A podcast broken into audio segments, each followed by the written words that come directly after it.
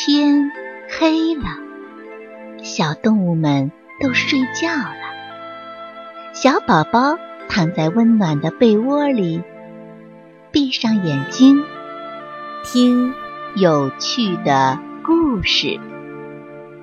宝贝，晚安。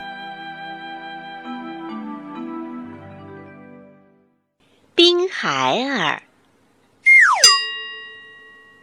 炎热的夏天，幼儿园的小朋友都热得汗流浃背，可是圆圆却浑身发冷，坐在那儿大哆嗦。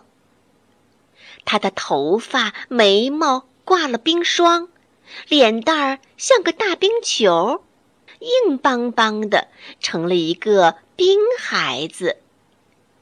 这要怪圆圆自己了。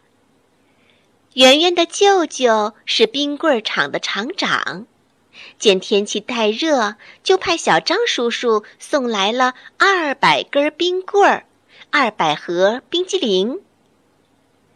圆圆见是舅舅让人送来的，就跳着脚大喊：“冰棍、冰激凌全是我的，谁也不许吃！”幼儿园的李阿姨劝说圆圆，可圆圆就是不听，仍然跳着脚大闹。这时候啊，一个白胡子小老头飞过来，爬到李阿姨的耳边说：“给他吧，他在家里就是这个样子啊。”李阿姨无可奈何地说：“好吧，好吧，圆圆，这些冰棍儿全归你了。”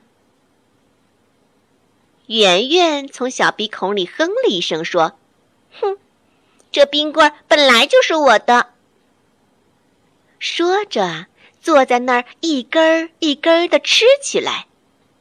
他一口气吃了一百八十根。别的小朋友坐在那儿直流汗，他理都不理。剩下二十根冰棍他朝脸盆里一扔，又接着吃冰激凌。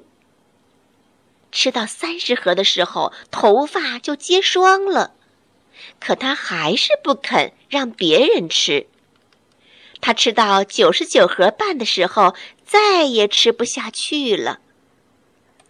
这时候，忽然发生一件可怕的事情，他的嘴唇慢慢变硬了，像两块冰块，上下一动就发出梆梆的声音。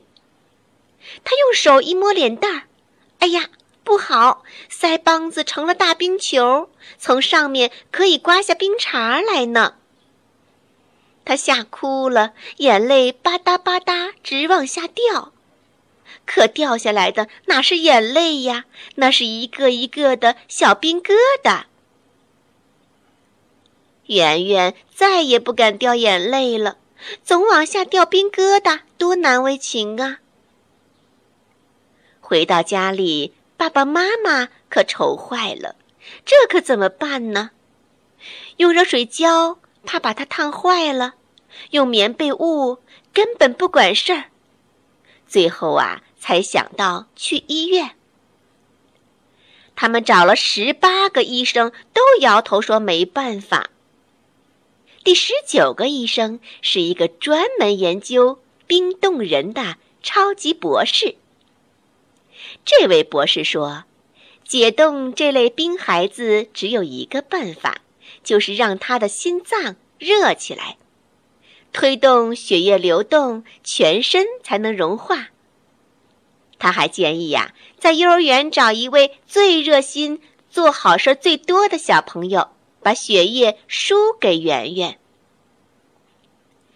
爸爸妈妈听了非常高兴，向超级博士道了十二次谢。马上用自行车驮着圆圆来到幼儿园。李阿姨说，幼儿园做好事的孩子很多，做好事最多的嘛。她掰着手指头数了十五个，最后才点点头说，做好事最多的要数邦邦了。可是，可是，怎么了？爸爸妈妈着急地问。是是，站在妈妈身后的圆圆拉着妈妈的衣角说：“昨天邦邦替红红洗手帕，我不高兴，把他推了个大跟头。”圆圆总欺负邦邦，就怕邦邦。李阿姨为难地说：“经过二十九分钟的商量，没有别的办法，只好硬着头皮把邦邦的爸爸妈妈找来了。”将这非常重大而又非常难以开口的要求提出来，没想到邦邦的爸爸妈妈非常痛快地说：“没问题，为了治好圆圆的病，邦邦会同意的。”圆圆的妈妈听了，惭愧地低下了头。原来她平时总是对圆圆说：“咱可不去替别人干傻事儿，那可太亏了。”圆圆经常接受这种教育，难怪她那么自私呢。在超级博士的指导下，护士把邦邦的血液输进了圆圆的血管里，一股温热的血液流经圆圆的全身。当邦邦的血流进圆圆心脏的时候，一股巨大的暖流冲击着圆圆，圆圆的全身终于融化了。一个病孩子重新变成了活蹦乱跳的孩子。圆圆回到幼儿园的时候，她惭愧地对小朋友们说：“我我再也不当病孩子了，我要像邦邦一样热心地帮助别人。”小朋友们都张开了缺门牙的小嘴儿，哈哈地笑了起来。